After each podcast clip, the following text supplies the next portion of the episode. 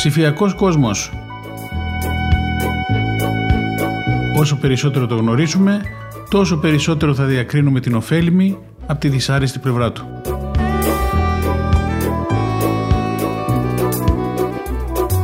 Με τον Νίκο Γκουράρο.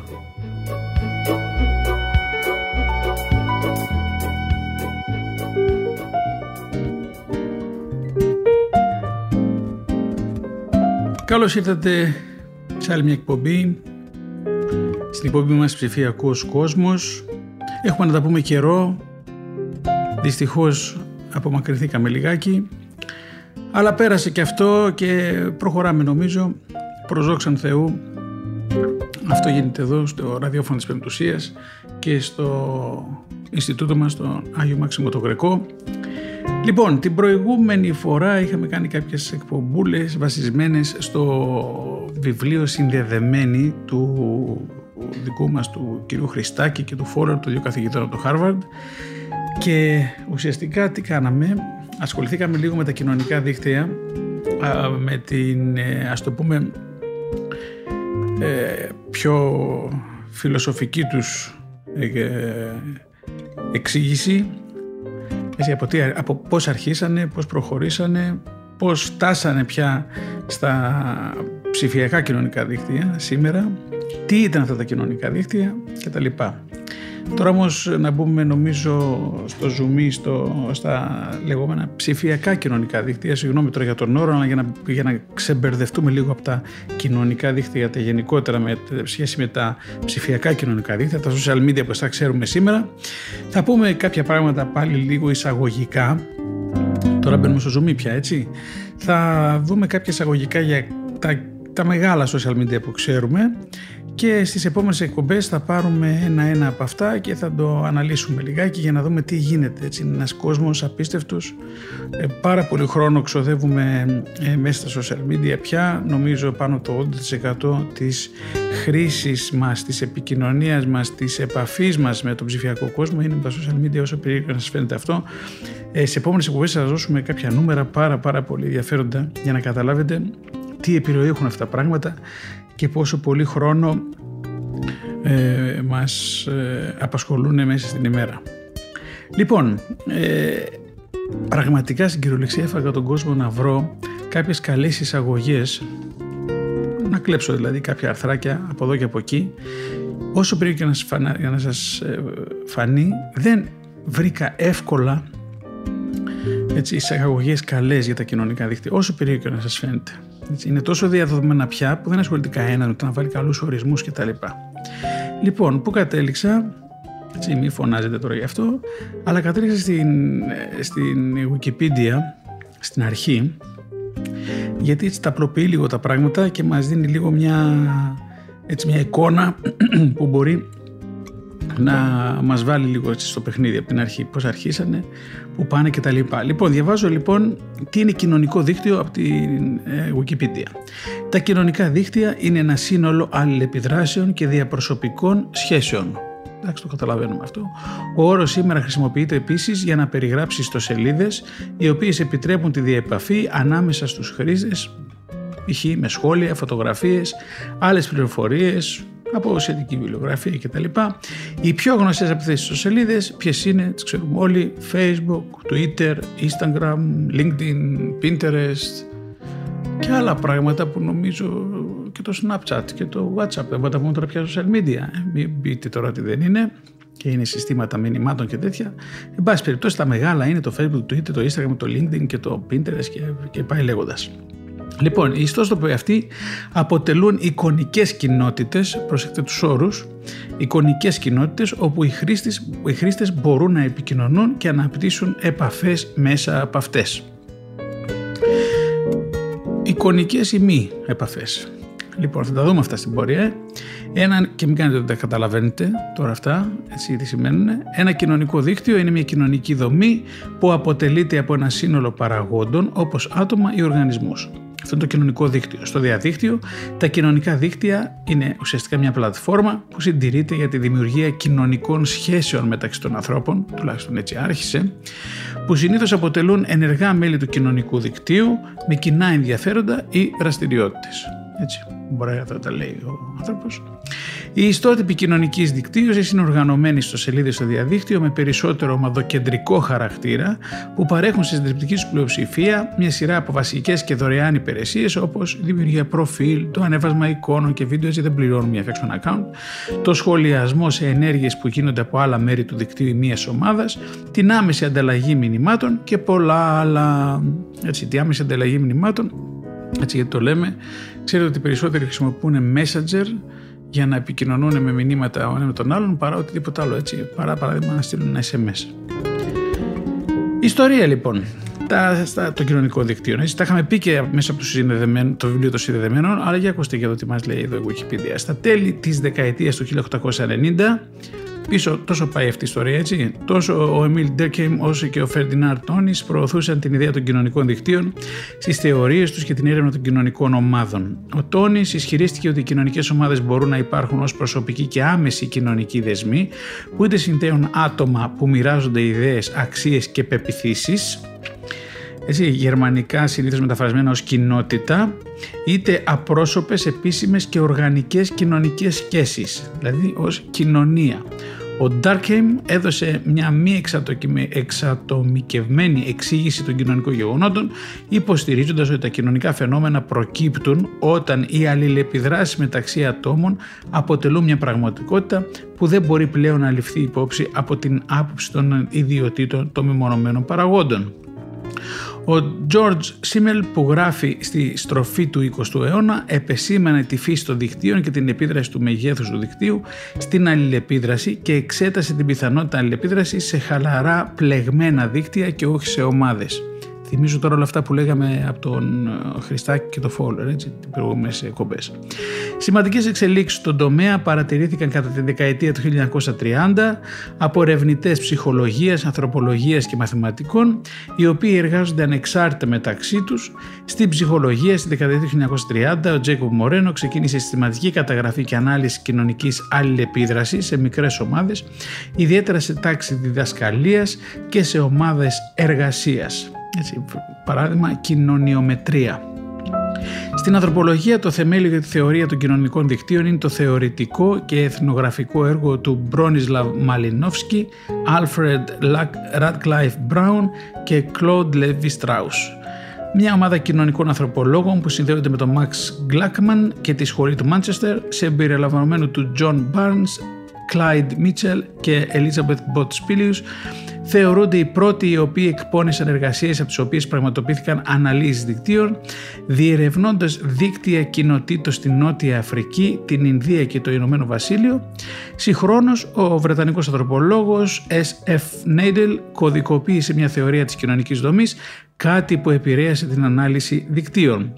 Στην κοινωνιολογία, το έργο του Talcott Parsons, που έγινε στις αρχές της δεκαετίας του 30, έβαλε τις βάσεις για τη λήψη μιας σχεσιακής προσέγγισης στην κατανόησης κοινωνικής δομής. Αργότερα, με βάση τη θεωρία του Parsons, ο κοινωνιολόγος Πίτερ Μπλο παρήχε μια ισχυρή όθηση για την ανάλυση των σχεσιακών δεσμών, των κοινωνικών μονάδων, με το έργο του για τη θεωρία των κοινωνικών ανταλλαγών. Μέχρι τη δεκαετία του 1970, ένας μεγάλος αριθμός μελετητών εργάστηκε για να συνδυάσει διαφορετικές διαδρομές και παραδόσεις. Μια ομάδα αποτελούνταν από κοινωνιολόγους και μαθητές του τμήματος κοινωνικών σχέσεων του Πανεπιστημίου του Harvard.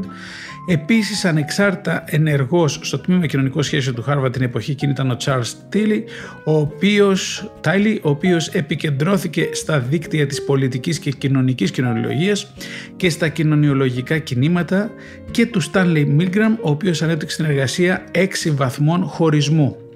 Ο Mark Γκράνοβετερ και Μπάρι Γουέλμαν είναι μεταξύ των πρώην φοιτητών του White που επεξεργάστηκαν και προώθησαν την ανάλυση των κοινωνικών δικτύων. Στα τέλη τώρα της δεκαετίας του 1990, η ανάλυση κοινωνικών δικτύων γνώρισε μεγάλη αναγνώριση από ομάδες κοινωνιολόγων, πολιτικών επιστημών και φυσικών όπως ο Duncan Watts, Άλβερτ Λάσλο Μπαραμπάσι, Πίτερ Μπίρμαν, Νίκολας Χριστάκης, ο James Φόλερ, ήταν οι άνθρωποι που γράψαν αυτό το καταπληκτικό βιβλίο συνδεδεμένοι, και άλλοι, αναπτύσσοντας και χρησιμοποιώντας νέα μοντέλα και μεθόδους για να αναδείξουν τα διαθέσιμα δεδομένα σχετικά με τα κοινωνικά δίκτυα, καθώς και ψηφιακά ίχνη σχετικά με τα δίκτυα τύπου πρόσωπο με πρόσωπο, face to face. Ξαναθυμίζω αυτή την έκδοση που είχαμε διαβάσει, την έκδοση δεδεμένη του Φόλερ και του Χριστάκη, που μας κάνουν μια πάρα πολύ σοβαρά ανάλυση στο τι είναι τα κοινωνικά δίκτυα. Τώρα, γιατί επιμένω εγώ σε αυτή την ας το πούμε πιο έτσι, φιλοσοφική, πιο νομίζω στρατηγική ανάλυση, έτσι, το τι είναι τα κοινωνικά δίκτυα, για να καταλάβετε πού φτάσαμε στο σήμερα. Από πού αρχίσαν αυτά τα πράγματα, ποια ήταν η δυναμική τους, πώς εξελίσσονταν όταν δεν είχαμε το διαδίκτυο, δεν είχαμε αυτή την τεχνολογία κτλ. Πώς αναλύθηκαν τότε από τους κοινωνιολόγους και τι γίνεται σήμερα. Έτσι, που σήμερα θα δούμε πράγματα και θάματα. Έτσι, μην ξεχνάτε ότι δεν ο κόσμος ο απλός που απλώς μπαίνει στο Facebook, στέλνει κανένα post, χαζολογεί και πολλές φορές εν πάση περιπτώσει δεν μπορεί να καταλάβει τι γίνεται πραγματικά από πίσω από αυτή την ιστορία, πόσο δυναμικό είναι αυτό το μέσο και τα λοιπά, τι γίνεται με το χρόνο του, τι γίνεται με τα like που κάνει εν πάση περιπτώσει, τι γίνεται με τα share που κάνει. Είναι μια μεγάλη, πάρα πολύ μεγάλη ιστορία. Και επειδή συζητούσα με κάποιον άνθρωπο ο οποίος τώρα δίνει εξετάσεις για το πανεπιστήμιο για να μπει εκεί στις ανθρωπιστικές σχολές και του έλεγα πώς τη βλέπεις την κοινωνιολογία και μου έλεγε εντάξει αυτά που κάνουμε στο σχολείο και το ένα και το άλλο. Λοιπόν, πιστεύω ότι η κοινωνιολογία, η ψυχολογία είναι από αυτές τις επιστήμες που θα κάνουν θράψη στο μέλλον. Θράψη. Όχι όπως τα γνωρίζουμε σήμερα, γιατί ουσιαστικά πάνε και πατάνε και αναλύουν και αξιοποιούν όλα αυτά τα δεδομένα που δημιουργούν καινούργιες σχέσεις με αυτόν τον ψηφιακό κόσμο. Νομίζω είναι πολύ μεγάλο πράγμα πια κάποιος να ασχοληθεί με την κοινωνιολογία. Δεν κάτι βαρετό που νομίζουν περισσότεροι, έτσι, ή τουλάχιστον αν θεωρούσαν ότι ήταν βαρετό. Σήμερα δεν είναι πάρα πολύ ενδιαφέρουσα επιστήμη και αντίστοιχα βέβαια και η ψυχολογία, γιατί καταλαβαίνετε τι γίνεται αν είναι κάποιος κολλημένος όλη μέρα σε μια οθόνη, έτσι, αν η ζωή του είναι virtual, είναι εικονική, αν καταβρίσκει με το να έχει ψηφιακούς φίλους. Τα έχουμε πει 800.000 φορές, θα τα πούμε άλλες τόσες, αλλά τώρα που θα τα πιάσουμε αυτά, αν προλάβουμε σε αυτές τις επόμενες εκπομπές μας το καλοκαίρι, θα τα αναλύσουμε λίγο περισσότερο.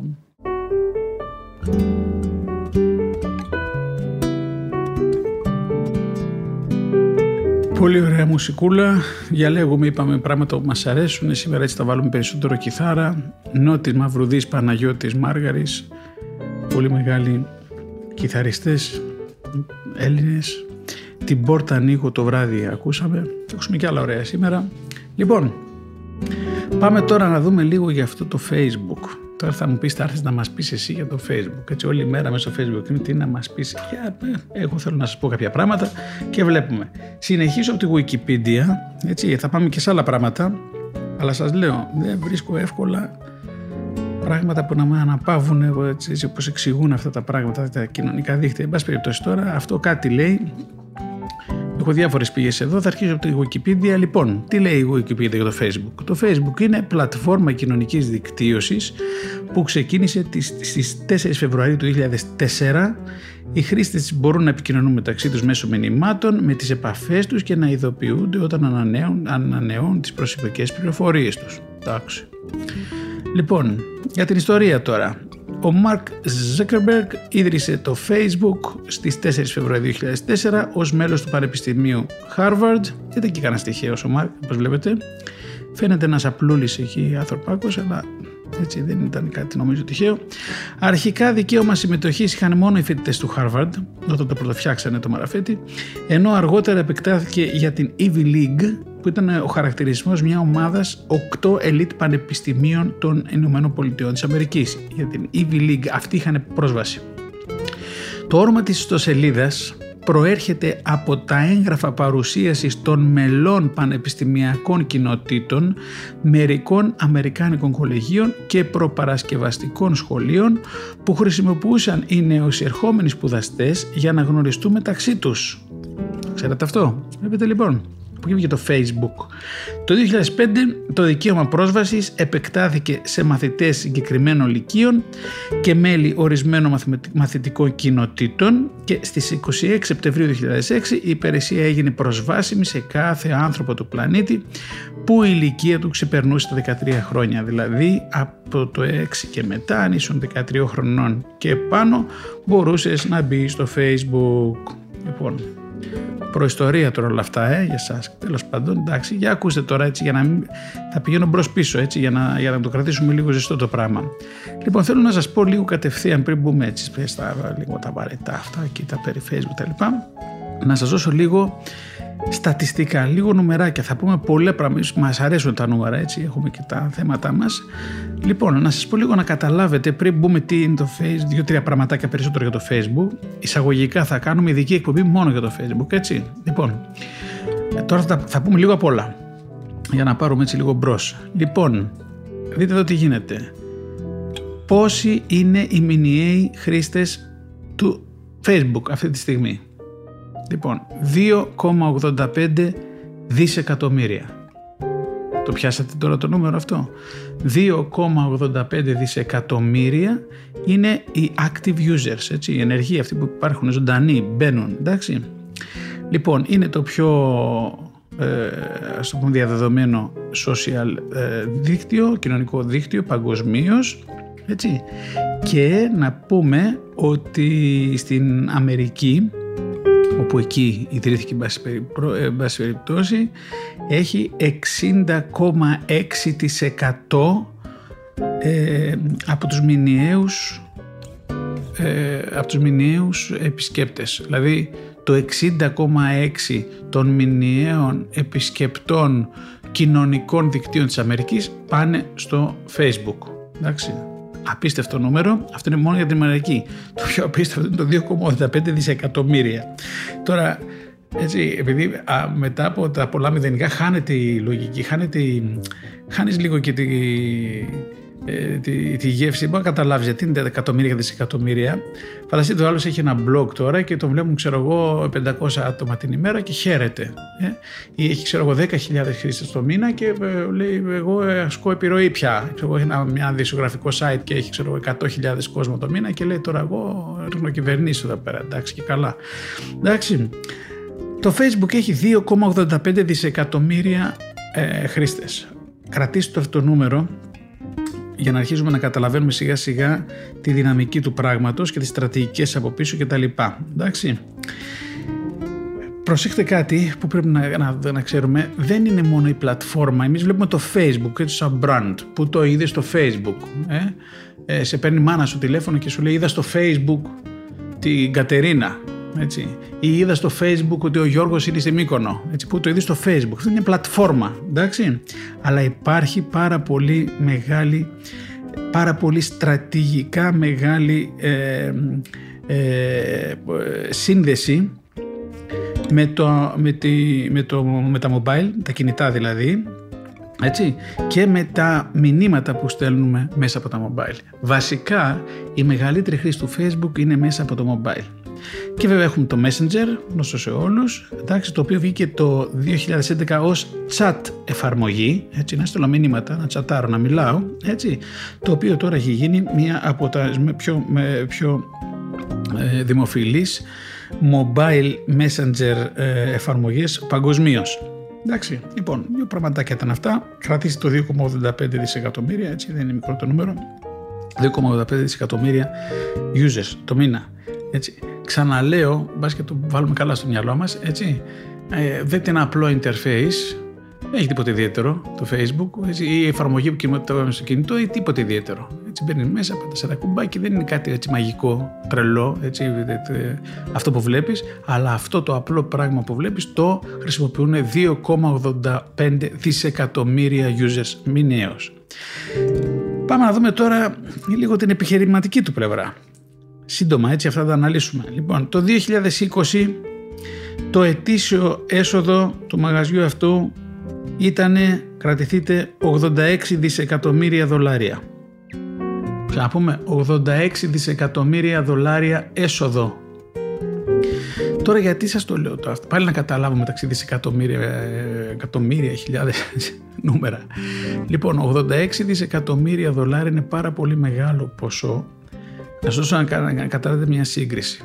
Όταν ένας εκδότης Ευρωπαίος πολύ μεγάλος, πολύ ισχυρός, που κυβερνά, έτσι, που κάνει πράγματα, εν πάση περιπτώσει, έχει έσοδο ετήσιο γύρω στα 5 δις ευρώ, δολάρια. Εντάξει. Αυτό εδώ το μαγαζί που λέγεται Facebook έχει 86 δισεκατομμύρια $86 δισεκατομμύρια ετησίως. Έτσι, ένας εκδότης με τη δύναμη που έχει, Ευρωπαίος εκδότης τώρα μιλάμε, έτσι, που όλη μέρα τον, πώς το λένε, ανεβοκατεβάζει καταστάσεις, χαράζει στρατηγικές, είναι, θεωρεί ότι έχει influence, επιρροή κτλ. Έχει γύρω 5 δισεκατομμύρια. Λοιπόν, το 92%, προσέχτε τώρα, το 92% του ετήσιου εσόδου του Facebook έρχεται από τα κινητά. Το είπαμε πριν, έτσι.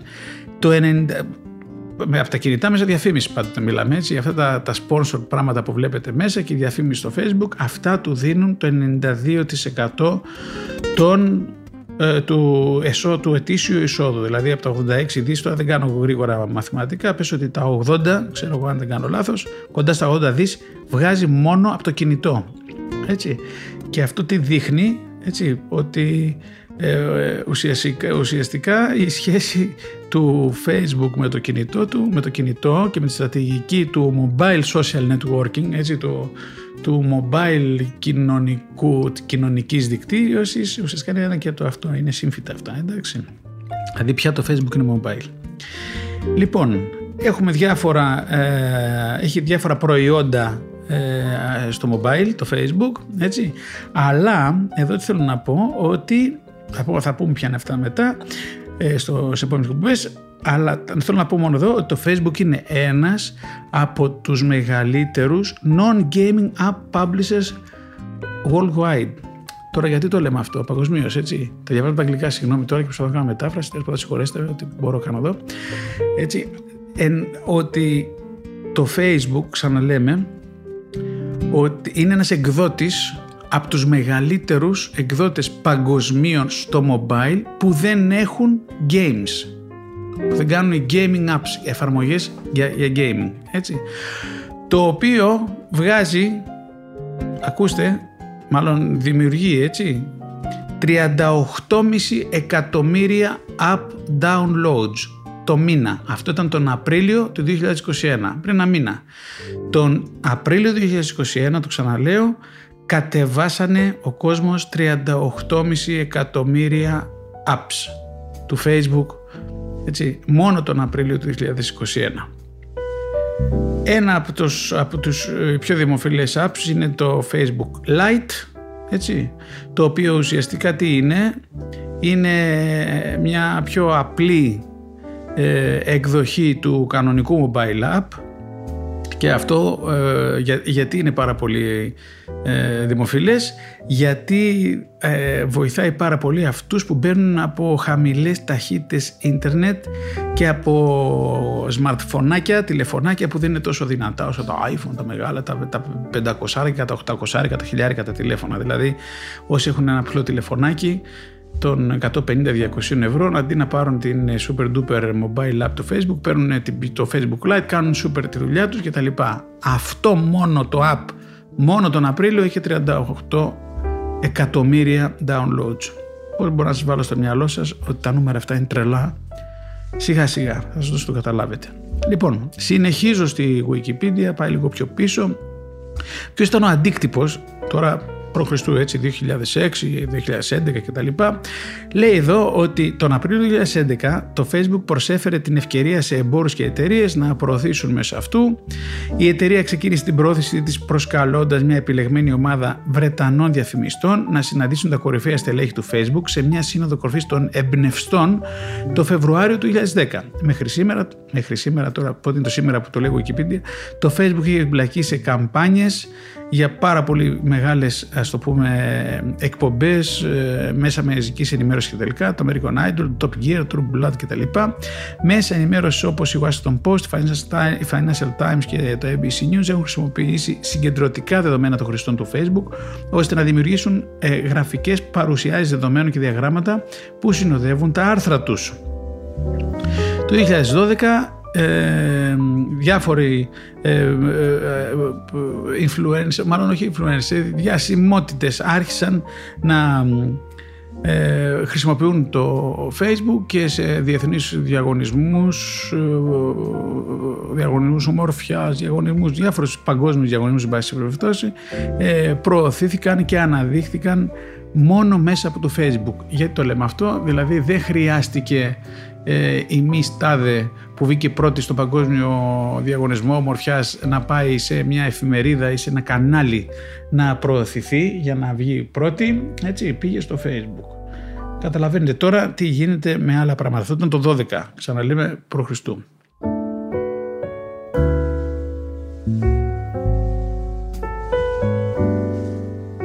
Συνεχίζουμε λοιπόν, πάμε πάλι στα της Wikipedia και αυτή τη μικρή εισαγωγούλα για το Facebook. Κοινωνική ζωή λέει εδώ πέρα το Facebook. Το Facebook έχει επηρεάσει την κοινωνική ζωή και δραστηριότητα των ανθρώπων με ποικίλους τρόπους, μπλα μπλα μπλα, καθώς είναι διάσημο μέσω πολλών φορητών συσκευών. Τα πάμε πριν. Το Facebook επιτρέπει στους χρήστες να βρίσκονται συνεχώς σε επικοινωνία με φίλους, συγγενείς και άλλους γνωστούς σε οποιοδήποτε μέρος του πλανήτη και αν βρίσκονται, αρκεί να έχουν πρόσβαση στο διαδίκτυο. Έχει επίσης τη δυνατότητα ενώσει ανθρώπους με κοινά ενδιαφέροντα και απόψεις μέσω ομάδων και άλλων σελίδων και έχει συμβεί να ενώσει μέλη οικογενειών και φίλους που είχαν χαθεί χάρη στην ευρέως διαδεδομένη χρήση του ιστότοπου. Αυτό είναι αλήθεια.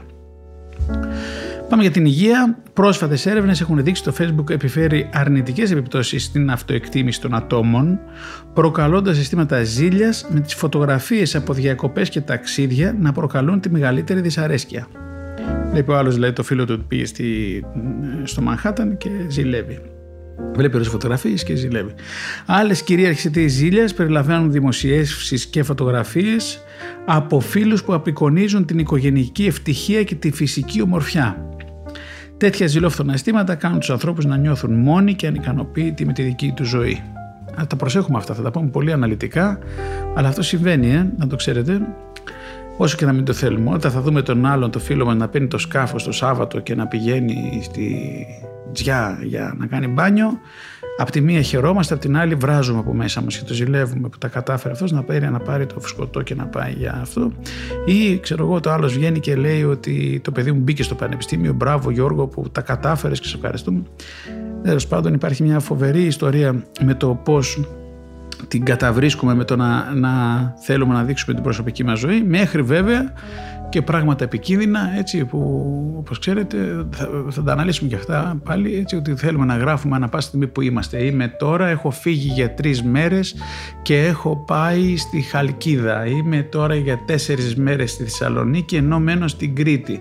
Τι ωραία που είναι να είμαι εδώ τώρα στην Ξάνθη ενώ μένω στην Κρήτη. Και μετά από 4 μέρες βλέπεις επειδή σπίτι έχουν μπει μέσα στον χρόνο να κάνει φίλο και φτερό, γιατί εσύ ήθελες να πεις ότι όλοι λείπουν και βρίσκονται στην άλλη άκρη της γης, το σπίτι είναι αδιανό, είναι μόνο του κτλ. Και άλλα χειρότερα πράγματα, έτσι, πιο επικίνδυνα από το να μπουν απλώς να σε κλέψουν. Εν πάση περιπτώσει, έχουμε μια μεγάλη αδιακρισία στη χρήση των κοινωνικών δικτύων.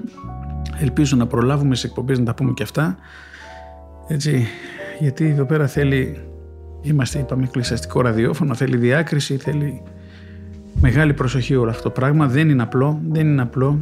Έτσι, πιάστε ό,τι μπορείτε από αυτά που λέμε για να καταλάβετε ότι αυτή η ιστορία με τα κοινωνικά δίκτυα δεν είναι τόσο απλή όσο φαίνεται.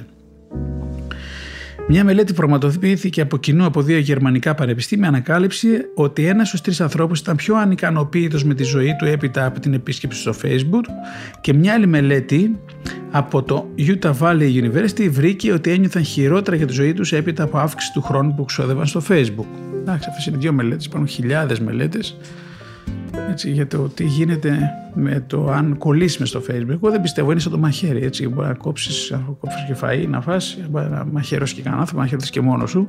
Αυτό γίνεται με όλα τα ψηφιακά. Ήταν το πρώτο πράγμα που μας είπανε όταν κάναμε μαθήματα για user interface design στο πανεπιστήμιο και μας λέγανε ότι πώς είναι το μαχαίρι, αν έχει λαβή, αν δεν έχει και πώς κόβεσαι. Το ίδιο πράγμα είναι και το Facebook, νομίζω. Εν πάση περιπτώσει, μάλλον όλα τα κοινωνικά δίκτυα με τη λογική ότι πάμε και κολλάμε και μένουμε εκεί πέρα και την καταβρίσκουμε και βρίσκουμε χαρά ουσιαστικά μέσα από εκεί. Και χάνουμε άλλα σημαντικά, μην το ξεχνάμε αυτό. Τώρα δεν κάνουμε κηρύγματα, δεν είμαστε εμείς τίποτε, αλλά όταν ο άλλος κάθεται 6, 7, 8, 10, 12, 13 ώρες έχουμε δει σε έρευνες να είναι στα κοινωνικά δίκτυα, καταλαβαίνετε ότι χάνει άλλα πράγματα που είναι πιο σημαντικά σε αυτή τη ζωή και νομίζει ότι την καταβρίσκει με αυτό που του δίνει χαρά, που τελικά αυτό που δεν του δίνει χαρά είναι θάνατος ίδιος. Τέλος πάντων. Σύμφωνα με την καθηγήτρια ψυχολογίας Σούζαν Κράους Whiteborn, παρόλο που το Facebook προσφέρει πλεονέκτημα, το πλεονέκτημα να μπορείς να κάνεις φίλο κάποιον άλλον χρήστη, από την άλλη υπάρχει το μειονέκτημα ότι μπορείς να διαγράψεις κάποιον από φίλο ή να απορρίψεις ένα αίτημα φιλίας. Δηλαδή το θεωρώ μειονέκτημα αυτό, έτσι. Η Whiteborn αναφέρεται στους χρήστες που έχουν διαγραφεί από άλλους χρήστες ως θύματα αποξένωσης. Πολύ σοβαρό. Η διαγραφή κάποιου ατόμου είναι σπάνια μια κοινή απόφαση και το άτομο συχνά δεν γνωρίζει ότι έχει διαγραφεί. Στον πετάω τον άλλον έξω επειδή μου τη βάρεσε ή επειδή τον ζηλεύω ή επειδή βαρέθηκα να διαβάζω χλαμάρες που γράφει. Κυρίως όμως. Δεν τον βγάζω για τις αχλαμάρες που γράφει. Κυρίως τον γράφω ή επειδή μου την έχω τσακωθεί, ή επειδή μου την έχει βαρέσει, ή επειδή το ζηλεύω, ή επειδή προς τα εκεί πάει το πράγμα. Να ξέρετε, έτσι. Ελάχιστες φορές τον σταματάω και τον διαγράφω από φίλο επειδή, ας το πούμε, ποστάρει πράγματα που δεν πολύ αρέσουν. Λοιπόν, ακόμα έχουν παρατηρηθεί κάποιες αρνητικές μεταβολές ψυχολογική κατάσταση των χρήστων του Facebook. Συγκεκριμένα, πραγματοποιήθηκε μια έρευνα από ερευνητές του Πανεπιστημίου του Μίσιγκαν, οι οποίοι μελέτησαν για 2 εβδομάδες 82 νεαρούς ενήλικες χρήστες του ιστότοπου και κυρίως με ποιον τρόπο σχετιζόταν η χρήση του κοινωνικού δικτύου με τα αισθήματα ψυχικής ικανοποίησης του κάθε χρήστη. Τελικά, οι ερευνητές κατέληξαν στο δυσάρεστο συμπέρασμα πως όσο περισσότερο είναι οι χρησιμοποιητές στο Facebook, τόσο χειρότερα ένιωθαν στη συνέχεια και τόσο περισσότερο το επίπεδο ικανοποίησής τους και χαράς από τη ζωή έπεφτε. Έτσι, πάρα πολύ μεγάλο πράγμα αυτό. Υπάρχουν εκατοντάδες με χιλιάδες έρευνες τέτοιες. Γίνεται ένα χάος, έτσι, με την αδιάκριτη χρήση. Ξαναλέω, έτσι, μπορείς να μπεις στο Facebook να δεις και καλά πράγματα, μπορεί να μείνεις και ένα φίλο, λίγο να ξεμπλοκάρεις, λίγο να ξεκουραστείς. Εντάξει, τώρα αυτό δεν το γλιτώνουμε δηλαδή το πράγμα, αλλά μπορεί να σου γίνει τέτοια κακή συνήθεια από να μπλέξεις πολύ άσχημα. Πάμε λίγο και για το πολιτικό αντίκτυπο που λέει εδώ, για να τελειώσουμε μετά το Facebook, έτσι, και να το πιάσουμε με λεπτομέρειες την επόμενη φορά. Λοιπόν, πάμε πίσω πάλι, έτσι, η Wikipedia μας πάει πίσω, δεν πιάνει τα καινούργια ζητήματα, θα τα πιάσουμε εμείς βέβαια σε λίγο, όταν το πιάσουμε αναλυτικό αυτό το πράγμα. Λοιπόν, το Φεβρουάριο του 2008, ένα group του Facebook με την ονομασία 1.000.000 φωνές ενάντια στο FARC οργάνωσε μια εκδήλωση στην οποία εκατοντάδες χιλιάδες Κολομβιανοί διαδήλωσαν σε ένδειξη διαμαρτυρίας κατά των επαναστατικών ενόπλων δυνάμεων της Κολομβίας, πιο γνωστές ως FARC, από το ισπανικό όνομα του group. Τον Αύγουστο του 2010, μια από τις επίσημες ιστοσελίδες της κυβέρνησης Βόρειας Κορέας και το επίσημο πρακτορείο διοίκησης της χώρας εντάχθηκαν στο Facebook. Κατά τη διάρκεια της Αραβικής Άνοιξης, θυμάστε τι έγινε, νομίζω πολλοί το θυμάστε αυτό, πολλοί δημοσιογράφοι ισχυρίστηκαν ότι το Facebook διαδραμάτισε σημαντικό ρόλο στη γέννηση της Αιγυπτιακής Επανάστασης το 2011. Στις 14 Ιανουαρίου η σελίδα του Facebook We Are All Cold Shed ξεκίνησε από τον Wael Ghanem Create Event για να προσκαλέσει τον Αιγυπτιακό πληθυσμό σε ειρηνικές διαδηλώσεις στις 25 Ιανουαρίου. Σύμφωνα με το Mashable, στην Τινησία και στην Αίγυπτο το Facebook έγινε το κυρίαρχο εργαλείο που συνέδεε όλους τους διαδηλωτές και οδήγησε την Αιγυπτιακή κυβέρνηση του Πρωθυπουργού Ναζίφ να απαγορεύσει το Facebook, το Twitter και άλλες ιστοσελίδες στις 26 Ιανουαρίου και έπειτα να απαγορεύσει όλες τις κινητές και διαδικτυακές συνδέσεις για όλη την Αίγυπτο τα μεσάνυχτα του 28 Ιανουαρίου. Θυμάται τότε έγινε μπάχαλο. Όλο αυτό ξεκίνησε μέσα από το Facebook και το Twitter, εγώ αν θυμάμαι καλά, γιατί τότε είχα βρεθεί σε ένα μεγάλο συνέδριο και μας είχε μιλήσει ο άνθρωπος που είχε κάνει τη στρατηγική για το Twitter αυτό και πραγματικά έπαιξε και το Twitter μεγάλο ρόλο. Θα πούμε για το Twitter μετά. Έπειτα από 18 ημέρες η εξέγερση ανάγκασε τον πρόεδρο Μουμπάρακ να παραιτηθεί. Έτσι. Όλο αυτό το πράγμα έγινε μέσα από τα κοινωνικά δίκτυα, κυρίως το Facebook αλλά και το Twitter. Έτσι. Αυτοί ήταν μαζεμένοι εκεί στην πλατεία και συνονόντουσαν μέσα από το Twitter. Δεν προλάβανε οι κυβερνήσεις να καταλάβουν, να το πιάσουν, να δουν το μέγεθος της δύναμης που είχε αυτό το κοινωνικό δίκτυο. Το χάσανε το παιχνίδι και έτσι έπεσε η κυβέρνηση. Αυτά τώρα μιλάμε πριν πόσα 10 χρόνια, έτσι. Φανταστείτε τώρα τι γίνεται. Στην εξέγερση του Μπαχρέιν, η οποία. Γιατί το λέω τώρα, ότι εξαφανίζεται τώρα τι γίνεται, έτσι. Περισσότερος κόσμος, περισσότεροι στο διαδίκτυο, μεγαλύτερη εμπειρία. Πιτσιρικάδες είναι καρα expert, έτσι. Δεν είναι όπως τα τότε. Το 6 πήρε μπρος για τα καλά. Το 2011 μπλέξε με τα πολιτικά πράγματα. Τώρα μιλάμε το 2021, γίνεται πάρα πολύ μεγάλη στρατηγική χρήση του Facebook για πολιτικές καταστάσεις κτλ. Στην εξέργειαση του Μπαχρέιν, η οποία ξεκίνησε στις 14 Φεβρουαρίου του 2011, το Facebook χρησιμοποιήθηκε από το καθεστώς του Μπαχρέιν, όπως και από τους νομιμόφρονες του καθεστώτος, για τον εντοπισμό της σύλληψης και την ποινική δίωξη των πολιτών που συμμετείχαν στις διαμαρτυρίες. Ένα 20χρονο κορίτσι με το όνομα Αγιάτ Αλ Κουρμεζή ταυτοποιήθηκε ως διαδηλώτρια επειδή χρησιμοποιούσε το Facebook και απάχθηκε από το σπίτι της από κουλοφέρους και φυλακίστηκε. Το 2011 το Facebook κατέθεσε χαρτιά με την Ομοσπονδιακή Εκλογική Επιτροπή για να σχηματίσει μια επιτροπή πολιτικής δράσης με το όνομα FB PAC. Σε ένα email προς το Hill, εκπρόσωπος του Facebook δήλωσε: «Η Επιτροπή Πολιτικής Δράσης του Facebook θα δώσει στους υπαλλήλους μας έναν τρόπο να κάνουν τη φωνή τους να ακουστεί στην πολιτική διαδικασία με το να στηρίζουμε τους υποψήφιους οι οποίοι μοιράζονται τους στόχους μας για την προώθηση της αξίας της καινοτομίας στην οικονομία μας, ενώ δίνουμε στους ανθρώπους τη δύναμη να μοιραστούν και να κάνουν τον κόσμο πιο ανοιχτό και συνδεδεμένο». Καλά, εντάξει, καταλαβαίνετε τι έγινε τότε με αυτή την επιτροπή. Κατά τη διάρκεια του εμφύλιου πολέμου της Συρίας, το YPG, ένα απελευθερωτικό στράτευμα για τη Ροζάβα, στρατολόγησε δυτικούς μέσω του Facebook στον αγώνα της κατά του ISIL. Χιλιάδες εντάχθηκαν στις τάξεις του για διάφορους λόγους, από θρησκευτικούς μέχρι ιδεολογικούς. Το όνομα της σελίδας του Facebook, τα λιοντάρια της Ροζάβα, προέρχεται από ένα κουρδικό ρητό το οποίο μεταφράζεται ως «ένα λιοντάρι είναι ένα λιοντάρι, είτε είναι θηλυκό είτε είναι αρσενικό», αντανακλώντας τη φεμινιστική ιδεολογία της οργάνωσης. Και τελειώνουμε τώρα με το Facebook, την πρώτη του εισαγωγή για το Facebook. Προβλέψεις λέει τώρα η Wikipedia για το τέλος του Facebook, εντάξει τώρα δεν το παρακάνουν, βέβαια όχι ότι διαφωνούμε σε πολλά, αλλά για ακούστε, διάφορες δημοσιεύσεις και σχολιαστές έχουν προβλέψει το τέλος του Facebook από αιτίες οι οποίες περιλαμβάνουν τη φθήνουσα βάση των χρηστών, εντάξει τώρα είναι 2.880.000.000 χρήσεις, πια σπίτινες, εντάξει, πέφτουν χρήσεις γιατί βγαίνουν και άλλα κοινωνικά δίκτυα και βαριέται κόσμο πάει και αλλού. Νομικές δυσκολίες επειδή πρόκειται για κλειστή πλατφόρμα, αδυναμία δημιουργίας εσόδων. Τέλος πάντων, τι αδυναμία δημιουργίας περισσότερων εσόδων. Έτσι, για να βγάζεις 90 δις κάθε χρονιά, πόσα πρέπει να βγάζεις δηλαδή. Τέλος πάντων, αδυναμία προσφοράς ιδιωτικού απορρίτου, αδυναμία προσαρμογής σε πλατφόρμες κινητών συσκευών με τη λογική ότι δεν νομίζω ότι υπάρχει αδυναμία προσαρμογής σε πλατφόρμες κινητών συσκευών. Εν πάση περιπτώσει, την αδυναμία διαπραγμάτευσης με την κινέζικη κυβέρνηση, ωραίο αυτό. Έτσι, ή το Facebook να τελειώνει από μόνο του να παρουσιάσει τη επόμενη γενιάς αντικαταστάτη του. Ή λέω εγώ να βγει το καινούριο Facebook από τον ίδιο που έφτιαξε στο Facebook ή από τους ίδιους που ήταν στο Facebook. Τέλος πάντων, οι σχολιαστές προέβλεψαν το τέλος του Facebook εξαιτίας σκανδάλων συμπεριλαμβανομένης συμμετοχής του Facebook στη ρωσική παρέμβαση στις εκλογές του 2016 στις ΗΠΑ και του σκανδάλου δεδομένων Facebook Cambridge Analytica του Μάρτιου του 2018.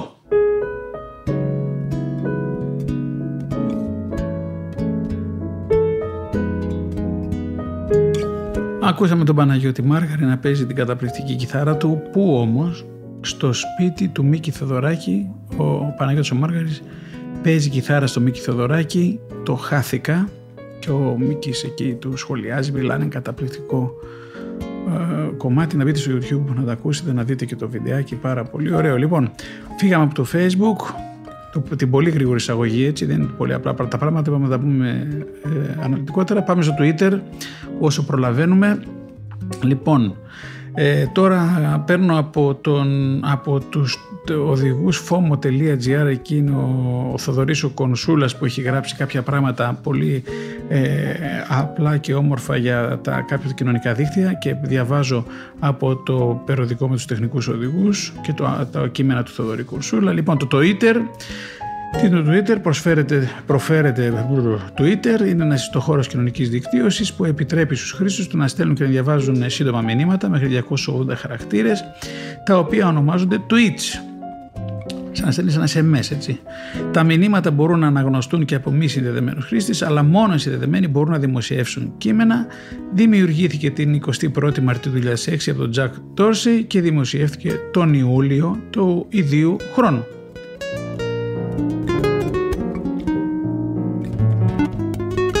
Λοιπόν, πάμε να δούμε λίγο νουμεράκια πριν να εξηγήσουμε πώς δουλεύει και αυτό το πραγματάκι.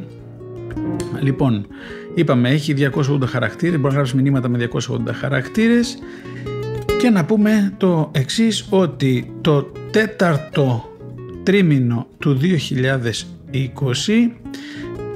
Έτσι το τέταρτο τρίμηνο, δηλαδή Δεκέμβριος, Οκτώβριος, Δεκέμβριος, είχε 192 εκατομμύρια καθημερινούς χρήστες παγκοσμίως.